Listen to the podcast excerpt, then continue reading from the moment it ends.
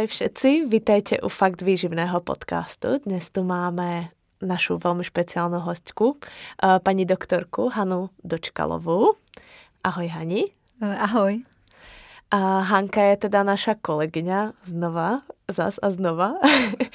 a zaoberá sa hodne výživou koní. To si myslím, že je vlastne jej taká aj projektová činnosť, aj výskumná, aj uh, to bola téma jej dizertačky. A myslím si, že dneska by sme sa mohli pobaviť o všetkých možných antistresových prípravkoch a podobných záležitostiach, čo sa týka koní. Tak začneme s nejakým tým dotazničkom vstupným. A prvá otázka. Vajce alebo slepice? Já myslím, že pro mě muselo být vejce. Mhm, ok. Zelené nebo maso? Mm, záleží jak kdo. Kuň určitě zelené. A ty? A já jak kdy, no. A hlavně ne koňské maso, čo? no, abych jako zase byla spravedlivá vůči ostatním zvířátkům, nejde tu až tak o to, že je to kůň, jako spíše o, te, o ty zootechnické eh, aspekty, které plno lidí neví. Aha. A to, že eh, většina koní za svůj život požívá určitá léčiva, která by je správně měla navždy vyloučit z potravního řetězce. Aha. Ovšem většinou se jaksi nezapisují, takže okay. já bych prostě nejedla koně už jenom z toho důvodu, že obsahuje látky, které nejsou úplně zdravé. OK, tak to je dobrý tip. Od teraz žádné koničky. no, to je Hani, chcela si být vždy vedkyňou? Mm, to bych asi takhle neřekla. Když jsem, chtěla, když jsem byla úplně malá, tak jsem chtěla být rytířem. Mm-hmm. OK, kde se stala chyba? Mm, stala se ta chyba, nevím. Eh, spíš eh, šlo o to, že mě celý život eh, bavilo se učit, něco poznávat. Já jsem chtěla chápat, jak to vlastně funguje a proč to tak funguje.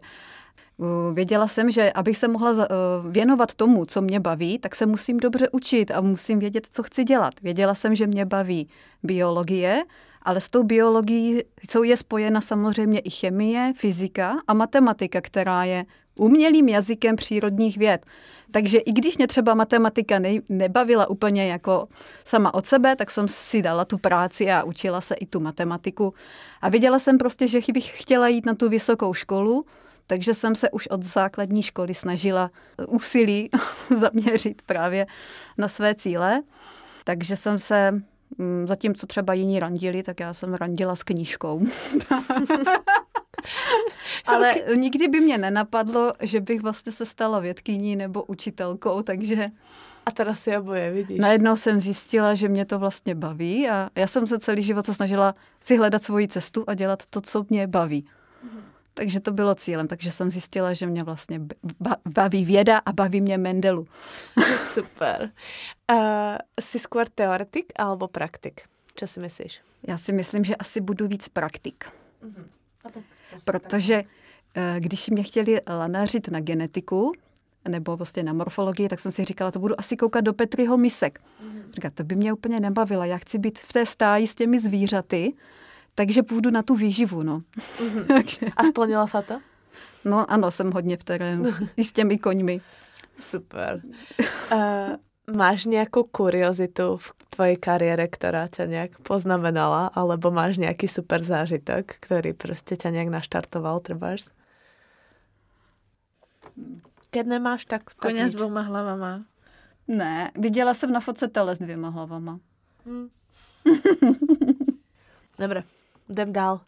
Uh, máš nejaký najnovší trend vo vede, ktorý sleduješ, alebo treba v tvojom výskume, alebo aj v niečom úplne inej oblasti, alebo tak, ktorý ťa zaujal? Tak moje, samozřejmě moje srdeční oblast eh, je výživa a krmení koní, ale velice mě také zajímá i oblast eh, fitoaditiv, ať už je to i ve výživě koní nebo i ve hmm. výživě jiných zvířat, protože si myslím, že otázka problematika fitoaditiv je stále čím dál více aktuální i z hlediska eh, různých ekologických problémů i eh, problémů rezistencí eh, různých léčiv právě v potravinách a nebo také třeba i vzniku možného anti, antibiotickou rezistenci. Mm-hmm. Takže máme tu plno problémů, se kterými se musíme vypořádat i s tím ohledem, že se zase budou dále omezovat syntetická léčiva a vlastně fitoaditiva nám nabízí možný, možnou alternativní cestu. Uh-huh. Čo máš najviac rada a čo máš najmenej rada na svojej práci? Mm, na své práci mám nejradši to, že můžu dělat vlastně to, co mě baví. To, co jsem si vymyslela. Takže vlastně, co bych mohla na své práci nesnášet, je to, že bych mohla nesnášet sebe, že, že to mám vlastně ráda. okay. A máš nějaký recept, ako zvládat neúspěch, alebo ako zvládáš neúspěch? Už vím, co mě nebaví. Byrokracie mě nebaví.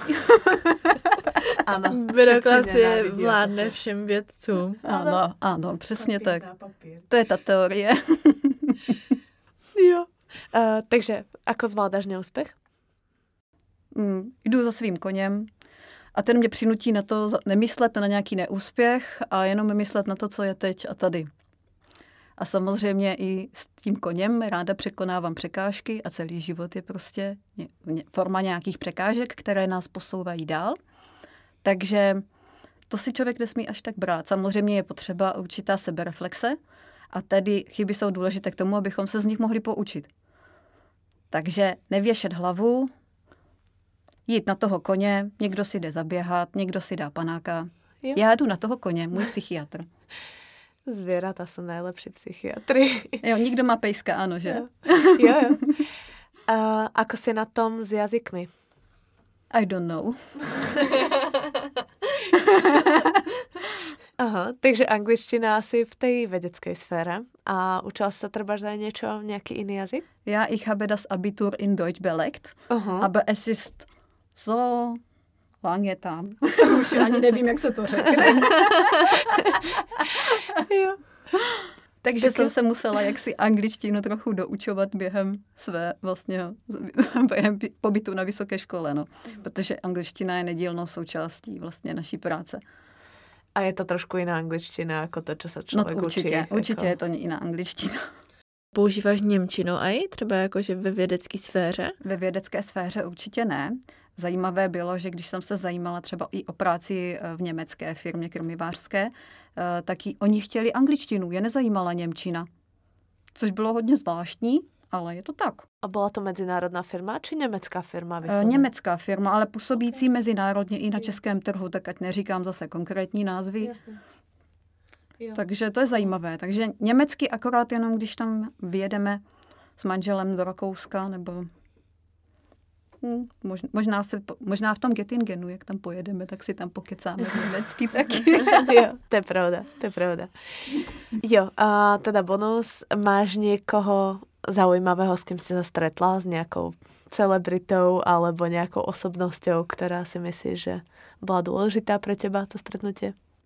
No, no to je tak jako, abych si teď jako vzpomněla, jako vyloženě, jestli to souvisí s vědou, to nevím, ale setkala jsem se s panem Váňou, toho Aha. asi většin, většina lidí zná samozřejmě, eh, slavný trenér dostihových koní, uh-huh. samozřejmě i bývalý žokej, uh-huh. takže on je v podstatě možná i vzorem v tom, že se člověk nesmí vzdávat o té nezdolnosti, takže já jsem to měla, mm, když, když mě bylo smutno, tak jsem si vždycky řekla, vzpomeň si na Váňu, když mu bylo fyzicky zlé, měl propíchnuté žebrem plíce, malem to nepřežil, ale silou vůle se dokázal zase postavit a sednout nakonec i na toho koně. A potom Stephen Hawking, který se chudák taky nemohl hýbat a stejně e, vlastně jaký pokrok e, dokázal pro tu vědu udělat. Mm-hmm. Takže v podstatě, proč my si potom máme stěžovat na nějaké malichernosti? Vezměte si tady tyto lidi. Ano. A já už mám zase husy, no. Ježiši, já jsem asi hrozná. To, to nebude podcast bez husiny, protože to je prostě, ty jména jsou hodně zvučný a i když zvučný nejsou, tak pro toho člověka tolik znamenají, že v tom druhém člověku to dokáže vyvolat jakože emoce a už potom přemýšlí, jo, toho si musím vygooglit, musím se na to podívat, ať jo, se zase obohatím o něco jiného o nějakou sféru, o kterou se třeba úplně nezajímám, nebo tak podobně. Takže to je jako v dobrým. Áno, áno. My to trošku prežívame. áno. A, dobré, tak asi prejdeme teda k tej uh, veľmi v úvodzovkách odbornej časti, pretože my s Barčou o tom nič nevieme, takže nás musíš trošku poučiť.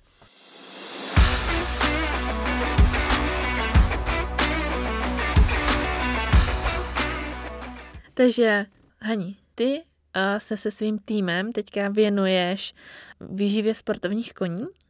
My se teď věnujeme i výživě chovných koní. Takže věnujete se i sportovních, i chovných. A co tam všechno sledujete? Um, jak, jak již bylo řečeno, my jsme se samozřejmě zabýváme fitoaditivy a konkrétněji ostropestřcem mariánským ve výživě koní a tím na, na to jsem se vlastně zaměřila i ve své dizertační práci. V současné době nám probíhá, nebo lépe řečeno končí projekt uh, od Technologické agentury České republiky ve spolupráci se zemským hřebčincem uh, Tlumačově, to zemským hřebčincem Tlumačově. Mm-hmm. A v minulém roce jsme sledovali vlastně vliv podávání ostropestřce mladým hřebcům během výcviku. A letos vlastně se zabýváme podáváním vlastně ostropestřcového krmiva, jako by naší speciální směsi, chovným hřebcům. Takže budeme sledovat v podstatě i kvalitu jejich jakoby dávek a samozřejmě i my to sledujeme z několika pohledů, ať už je to krev, která nám v podstatě všeobecně eh, říká, eh, jak na tom ten kůň je zdravotně. Eh, samozřejmě zdravý kůň nemůže být zdravější, takže je v uvozovkách výhodnější, když je nějaký stres, což v podstatě byla třeba ta fyzická zátěž. Nicméně i, i pro ty koně je určitým stresem samozřejmě i to vzrušení během toho připouštění, protože se stejně uvádí, že většina koní v podstatě nakonec, nebo těch hřebců, nakonec zemře, eh, když je vlastně, když to řeknu lidsky, trefí šlak. Okay. Takže eh, v podstatě jsme i během toho připouštění letos sledovali i pomocí zase našich známých eh, GPS Polar zařízení i tep srdce. Takže v podstatě to bude i takový primární výzkum, že v podstatě budeme si srovnávat, jaký, jak tomu hřebci tepe srdce Eh, když je vlastně vzrušený versus eh, tomu, jaký je to, by to byl vlastně třeba i sportovní výkon, jestli by to bylo třeba i trysk, že? Mm-hmm. Takže to vlastně nevíme. To bude vlastně takový základní výzkum a ten aplikovaný výzkum už bude v tom, jestli ten ostropestřec třeba toho hřebce nějak trochu neuklidnil. To mm-hmm. možná uvidíme taky na těch polarech, ale to je ještě dlouhá cesta před námi. Takže a plno ukazatelů, plno ukazatelů. To je, to je zajímavý. A proč jste si vybrali zrovna ostropestřec? Tak ostropestřec patří mezi podstatě uh, nejoblíbenější léčivé a kořeninové rostliny v České republice. Uh, je v podstatě na druhém místě za kmínem. Takže takový, takový ši- užitečný bodlák je to. No. Mm, jsou plochy ostropestřce tady u nás v Česku, nebo máte nějakou firmu, Právě, se kterou spolupracujete? Pěstuje se. Pěstuje se. Pěstuje se, určitě. A... Ale taky se i dováží ale je potřeba si uvědomit, že ten ostropestřec musí být i určitá odruda, že existuje plno odrůd. My používáme odrodu Mirel od eh, české firmy. Uh-huh. A je to česká odroda je to česká, je to česká vyšlechtěná odrůda a navíc ta firma i garantuje minimální složení té účinné látky. Mm-hmm. Takže určitou kvalitu. Je takzvaný silimarin, je to komplex účinných látek. A Hani, promiň, já trošku se vrátím zpět, ale jak si hovorila o těch fitoaditivách, vieš mi nějak jako ľudsky zhrnout, čo jsou fitoaditiva? Mm, já bych řekla, že jsou to v podstatě doplňky stravy. Samozřejmě tím pádem splňují klasifikaci doplňku stravu, stravy, že mají zlepšovat nějak zdravotní stav mm-hmm. nebo užitkovost zvířat.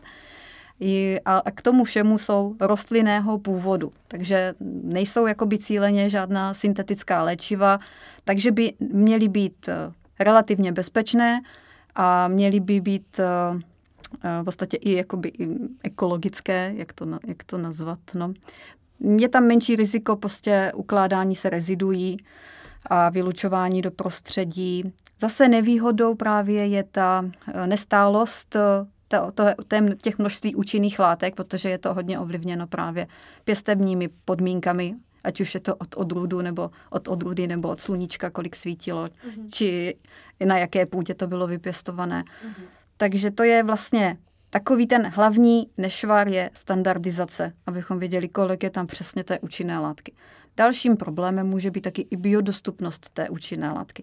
Ale to už bychom asi možná zase uh, přecházeli do moc složitějších oblastí.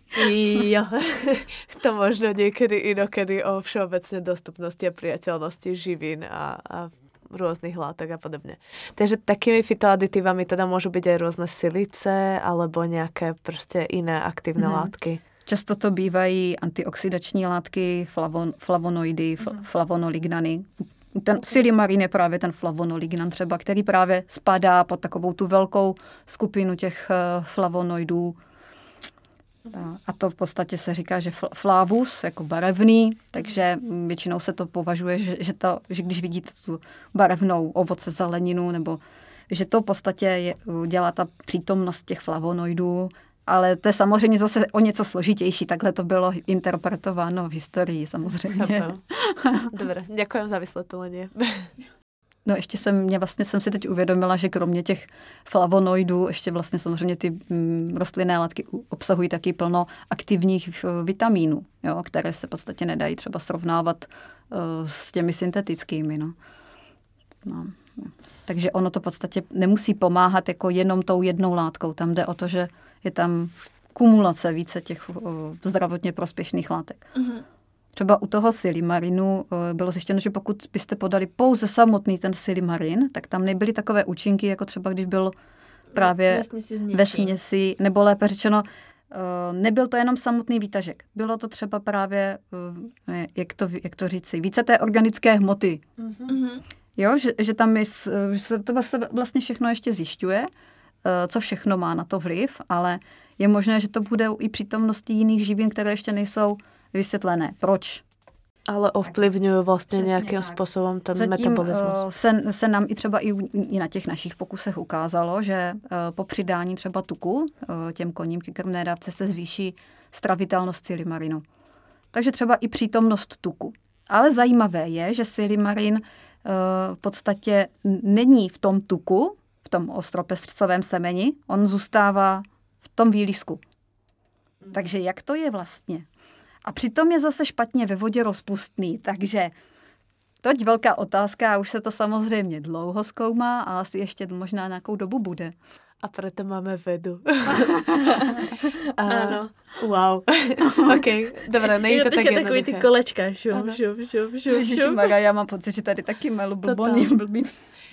No a teda ako ten ostropestřec pridávate do toho krmiva? Akože je to prášok, je to, ja neviem, kapičky, je to, do vody sa to dává, prostě jak to eh, my jsme, my jsme si navrhli eh, krmnou směs, eh, protože nám to přijde i z praktického hlediska nejvhodnější pro ty koně a hlavně si tím zabráníme třeba případnému přebírání. No, většinou by se, by se neměli v tom přebírat, ale Eh, někteří koně jsou prostě takový vybíraví a pokud eh, dáte, předložíte krmnou směs, tak máte zajít zaručeno, že to prostě přijme to, co je v té krmné směsi. Obzvláště třeba moje krysna, ta zda byla schopná si vybírat třeba i eh, sladový květ, když jsem dávala třeba jenom 50 gramů sladového květu nahoru, tak ona si to celý přebrala tak, a, že to zůstalo prostě dole. A až po týdnu se jaksi odhodlala ochutnat, jestli ta věc není třeba jedovatá takže tolik asi. Tak proto, jsme, uh, proto jsem se rozhodla od začátku uh, pro ty krmné směsi, abych měla zajištěný příjem. A za druhou stranu je to i praktické z toho důvodu, že my tam vlastně můžeme přidávat i ty látky, které by mohly zvyšovat právě jeho biodostupnost nebo stravitelnost. Takže cílem je i vlastně vynalézt nebo uh, zjistit směs, která by těm koním nejlépe vyhovovala a to i z toho hlediska z té stravitelnosti, případně biodostupnosti. No tak si hovorila, že to je taky bodlák velký, tak to by asi nebylo úplně vončo, kdyby se jim to hodilo v celku, že? Tak ono samozřejmě a hlavně ono taky ta, ty různé části toho bodláku mají různý obsah toho silimarinu. Jasně. A ono je známo, že samozřejmě největší koncentrace silimarinu je v těch semínkách, v těch naškách. A protože ten olej obsažený v těch semínkách obsahuje hodně eh, ne, dvojných vazeb, nenasycených mastných kyselin, tak by se mohlo snadno kazit, takže ono je prostě potřeba ho vylisovat. Podobně je, proč se třeba i lisují jiné olejniny. On v podstatě trochu připomíná možná uh, slunečnici, mm-hmm. jako prostě takhle jako zjednodušeně. Mm-hmm.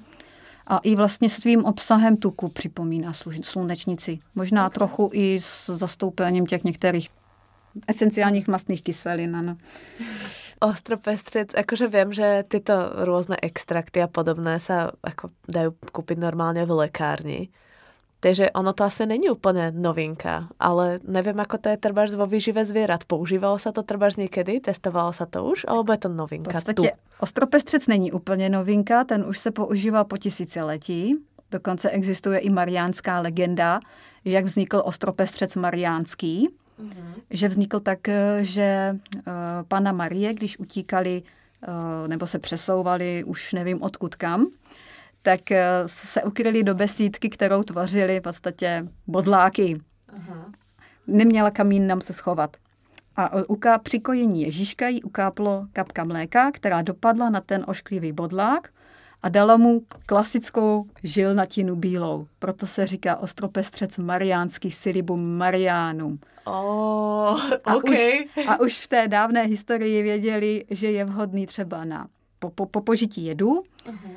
takže, nebo při léčení různých uh, zdravotních problémů, dneska bychom řekli jaterních problémů, uh-huh. a nebo ho taky doporučovali právě kojícím matkám. OK, chápem. Takže to Už bylo chápem spojit s tou legendou. Cool. Takže takhle bylo to s tou legendou. Samozřejmě v současnosti se uh, kojícím matkám nedoporučují žádné uh, vlastně různé přídavky nebo doplňky, samozřejmě i z bezpečnosti a samozřejmě se tím kryjí i ti výrobci samozřejmě. Ale nemyslím si, že by ostropestřec měl obsahovat i něco nebezpečného pro kojící matky. V historii jej normálně používali a nic se nedělo. Ale to jsme trochu odbočili. Yes, yes. A teď jsem to skončila. Už vím s rozvojem posledních letech, jak se vlastně mm, objevuje vlastně to, co bylo. Možná i v důsledku toho, že uh, už přešel takový ten hlavní boom je, jsou tu antibiotika, nakrmíme tím všechno, mm-hmm. jak, po, jak to skončilo po druhé světové válce. A už se vlastně uh, začaly objevovat problémy s reziduí a se vznikem rezistencí. Uh, tak přišly možná už právě potom na řadu zase právě ty rostlinné účinné látky. Uh, takže ten ostropestřec si myslím, že se tak intenzivněji uh, začal objevovat asi už asi je to tak 30 let mm-hmm. bych řekla. A samozřejmě eh, se vždycky jako se vším eh, řeší, co s vedlejšími produkty, takže ty se vždycky dávaly zvířatům a už i eh, staří chovatelé kolikrát přidávali z lenosti ostropestřec zvířatům, když viděli, že mají třeba nekvalitní siláže, že se tím snažili předcházet třeba onemocnění těch zvířat. Samozřejmě já bych řekla, určitě nekval, nekrmit nikdy nekvalitním plesnivým krmivem, Jasně. ale jak si to v podstatě mm, naši předchůdci uměli jako zařídit, že když měli plesnivou silaž, tak přidali ostropestřec. Ani nevěděli, že to má právě někde toxikovat Oni věděli, že, že to umí chránit játra. Uh-huh. Já tím myslím třeba uh, před 50 lety, jo? Takže okay, okay. to nebyli jako ve středověku. Okay. Já jsem myslela, jako, že se no, 200 roků dozadu třeba. Ne, ne, ne, já tím myslím starý okay. jezeďáky. Tam. okay. Přijdu si po nás z hlavy. Co vy mladý holky tam jako víte na ty zemědělce? Vy jste nějaký chytrý. Ale to se v praxi vůbec nedá použít se musí dělat úplně jinak. Ale to samozřejmě neoficiálně, že jo, kolik věcí se jako nedělalo oficiálně.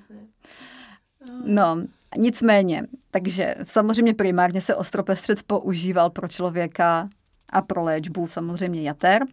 A v současnosti se dokonce ukazují mnoho dalších potenciálních uh, účinků ostropestřce. V posledních letech se ukazuje, že má dokonce kromě hepatoprotektivních, jako hepato jako játra, tak má i neuroprotektivní, neuro jako neuron, nervy, nervy eh, a v podstatě v humánní medicíně se zkoumá na Alzheimera a podobné tady ty neurodegenerativní onemocnění. A zajímavé je, že se dokonce potvrdilo na myších, že má opravdu i vliv na energetický metabolismus. To, je zase, to, je zase, to jsou výsledky uh-huh. z posledních let, takže jsem měla docela i štěstí, že jsem se zabývala právě ostropestřcem u sportovních koní, protože já jsem to brala z toho zaměření, že uh, fyzická zátěž má nějaký určitě třeba i negativní dopad na zdravotní stav.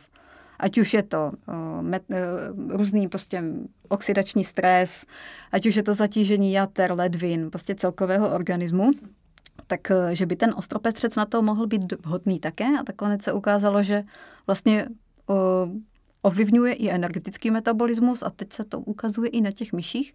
Mm-hmm. Takže je to... Super, většinou jdeš od Petričky cez myš po koňa a teraz jdeš od koňa cez myš až prostě do Petričky, no, no, no? Někdo mi taky říkal, proč vlastně děláš ostropestřec, když už je to objeveno. Ono to zase tak úplně objeveno není. Jo? Zkuste si najít, kolik eh, vlastně bylo zkoumáno toho na koních a ostropestřci. Mm-hmm. To je úplně stejný, jako když jsme tady měli Ondru, který jakože věci z Brna zase vymysleli krmení červama, však e, naše slepice se krmí žíželnama normálně. Aha. To je úplně to stejný. Že vždycky ti lidi se na to neumí podívat jako komplexně na ten problém u toho daného jedince nebo u té jediné problematiky, že na to koukají, však to tady bylo, však je to všechno normální a tak nevíme, co zase dělají a co zase zkoumají, že a potom přijdeme s něčím a jo, ty to se fakt jako takhle dá použít, to je jako super.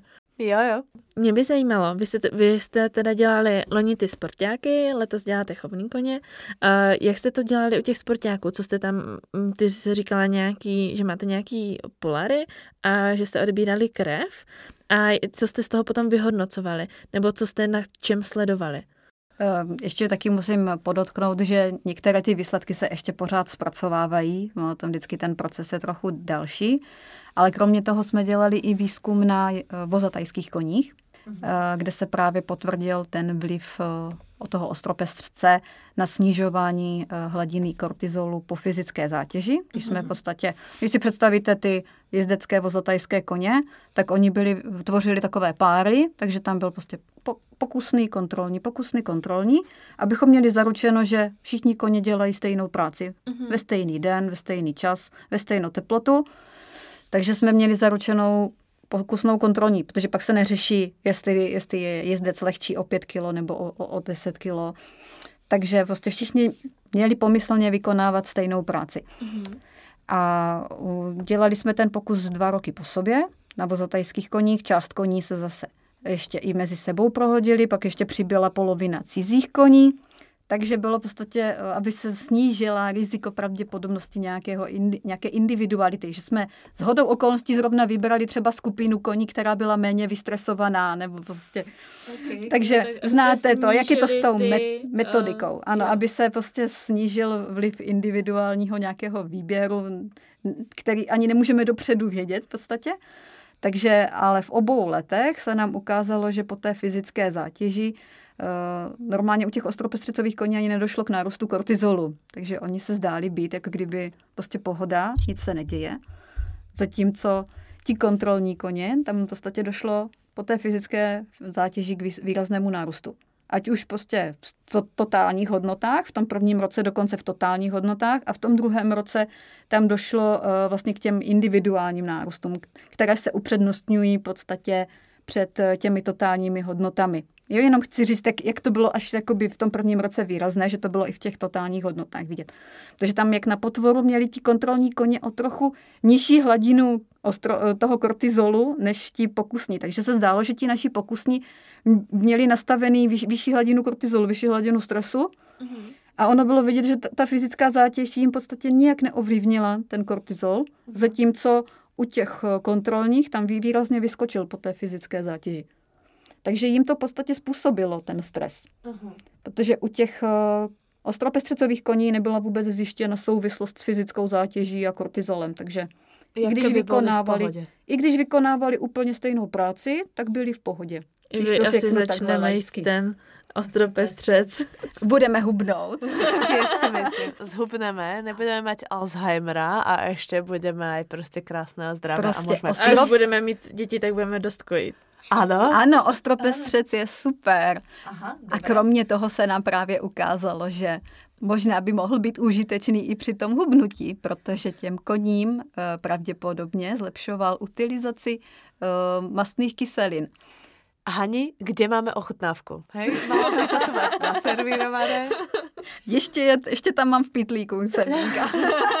aha, aha, proviant. Ale, ale někdo si je dává třeba i do jogurtu. Tak. Jo, to jsem právě počula, že to jedia normálně jak lněné semínko alebo něco také, že jste prostě kupují. Takže uh, kde máte zásoby, ať si můžeme jít nakradnout. uh, pokud posluchači mají nějaký kontakt na nějaký lacnou dodávku. Já bych si je normálně koupila v té české firmě. Já. A určitě bych doporučovala jakoby od toho známého zdroje, protože um, slyšela jsem, že i plno jako ostropestřice se třeba dováží ze zahraničí, ale už tam nemus, nem, není zaručena ta kvalita. Mm-hmm. Takže to asi většinou poznáte, když je něco výrazně levného, Jasně. tak jestli je to opravdu to, co to má být. Jestli to není náhodou pak třeba nějaký jiný bodlák a ne, není to ten zrovna ten ostrop. A či to má to deklarované množstvo těch účinných látek? Protože ono to může být ostropestřec, jak si hovorila, ale nemusí mať. Takže je výhodné mít to, co máte deklarované. To je stejný, jak není mag jako maga, není konopí jako konopí. Je to Aha. tak, je to Někdo tak. hovorí zo skúsenosti. Uh, Barča nabrala nějakou velmi nezdravou farbu, nevím, či to může být. Ladíš tričko. To je prostě, to jsou prostě ty fitoaditiva, nebo ty fitogenní látky, no. Jo. Hustý. Uh, ti všeobecní zemědělci, fitotechnici a tady tohleto, tak se hodně probírá na těch polních plodinách, které se normálně pěstují u nás. A už o, od základky ti prostě to uh, rvou do hlavy, že to konopí, který se tady pěstuje, tak nemá THC, nemusíte si ho chodit sušit na pole. Ježíš Maria, vždycky sa aj tak někdo najde, kdo tam ide a prostě snaží sa tam vybrať, jakože já nevím ani čo. A takhle na bodláky nikdo chodit nebude, protože nikdo nechce být popíchaný. Ano, ale potom někdo začne sušiť one semena pcháče a bude si myslieť, že aký bezdravý a chudý, hej, zase jako. bodlák jak bodlák. To není bodlák jako bodlák. No. A v podstatě mák jako mák, tak tam nejde o, o ten mák, jako o ty semínka, ale o tu makovici nezralou, ne? Jestli se jdem pletu. Ale tak tiež máš akoby odrody, které mají mm-hmm, prostě jo. vyšší obsah. Jo, to je vlastně pravda. Jo, potom máš nějaký technický maky, potom máš nějaký ty potravinářský a tak a každý mají jiný vlastnosti, takže A tam pro je to... koně je takový mak těžký problém, no, obzvláště pro sportovního koně. To? No, protože tam změří v podstatě ty ne, dopingové látky. Ty mak, ob, látky obsažené v maku Aha. nejsou povolenou látkou, takže Takže až budu chtít nadopovat koně, tak ho narvu makem. Makovku mu strčíme.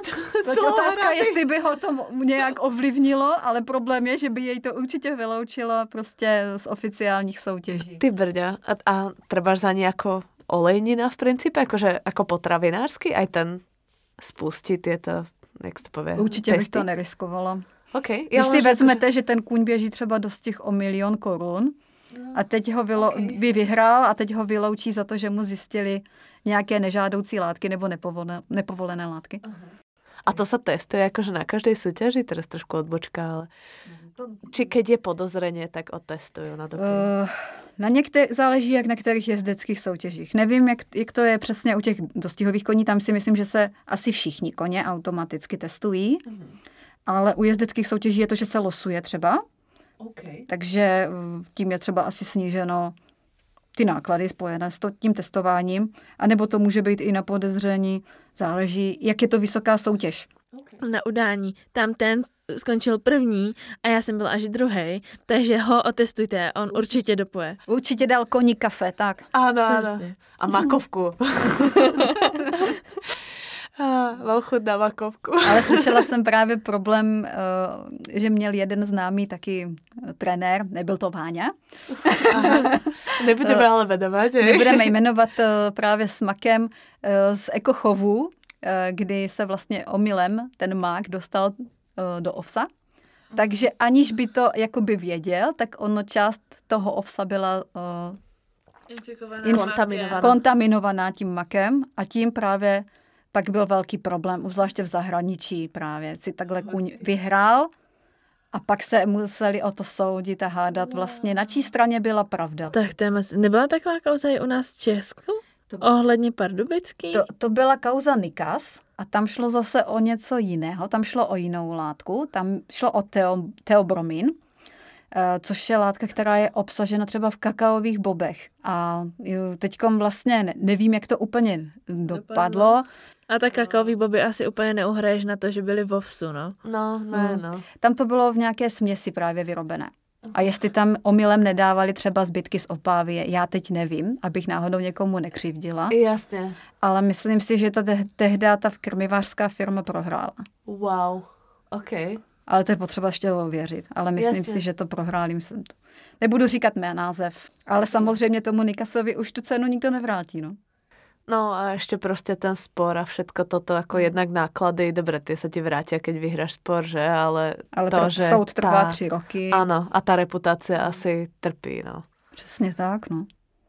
Ty brďo, svet koní. Kdo by to bol Už vežel? další husina, ty. jo. No, ne, svět koní je strašně uh, krásný, ale zároveň strašně složitý a uh, občas je velmi nepřejícný, takže Asi jako psou. Ano, no, ono je v podstatě jako každý sport. Moc děkujeme Haní, že jsi za náma přišla. Bylo to obohacující a zase jsme přišli na úplně jiný uh, pole působnosti a zjistili jsme nový fakta a asi budeme mít nad čím zase přemýšlet, jako po každém podcastu. A určite si kúpime silimarín alebo aspoň ostropestricový. A budeme ho míchat do jogurtu. Áno. Každý ráno. Urobíme z toho tradíciu. Ďakujeme strašne moc, že si prišla. Bolo to super. A já vám děkuji za pozvání. Budeme se těšit v nějakým dalším díle, protože uh, neskončili jsme určitě jenom tady u tohoto. Určitě vybereme zase nějaký zajímavý téma, o kterým se dá kecat. Mm, krmení závodních koní. Aha. A A... tak jo, tak sa maj, Hani, a uvidíme sa snáď niekedy na budúce. čauka. Ahoj.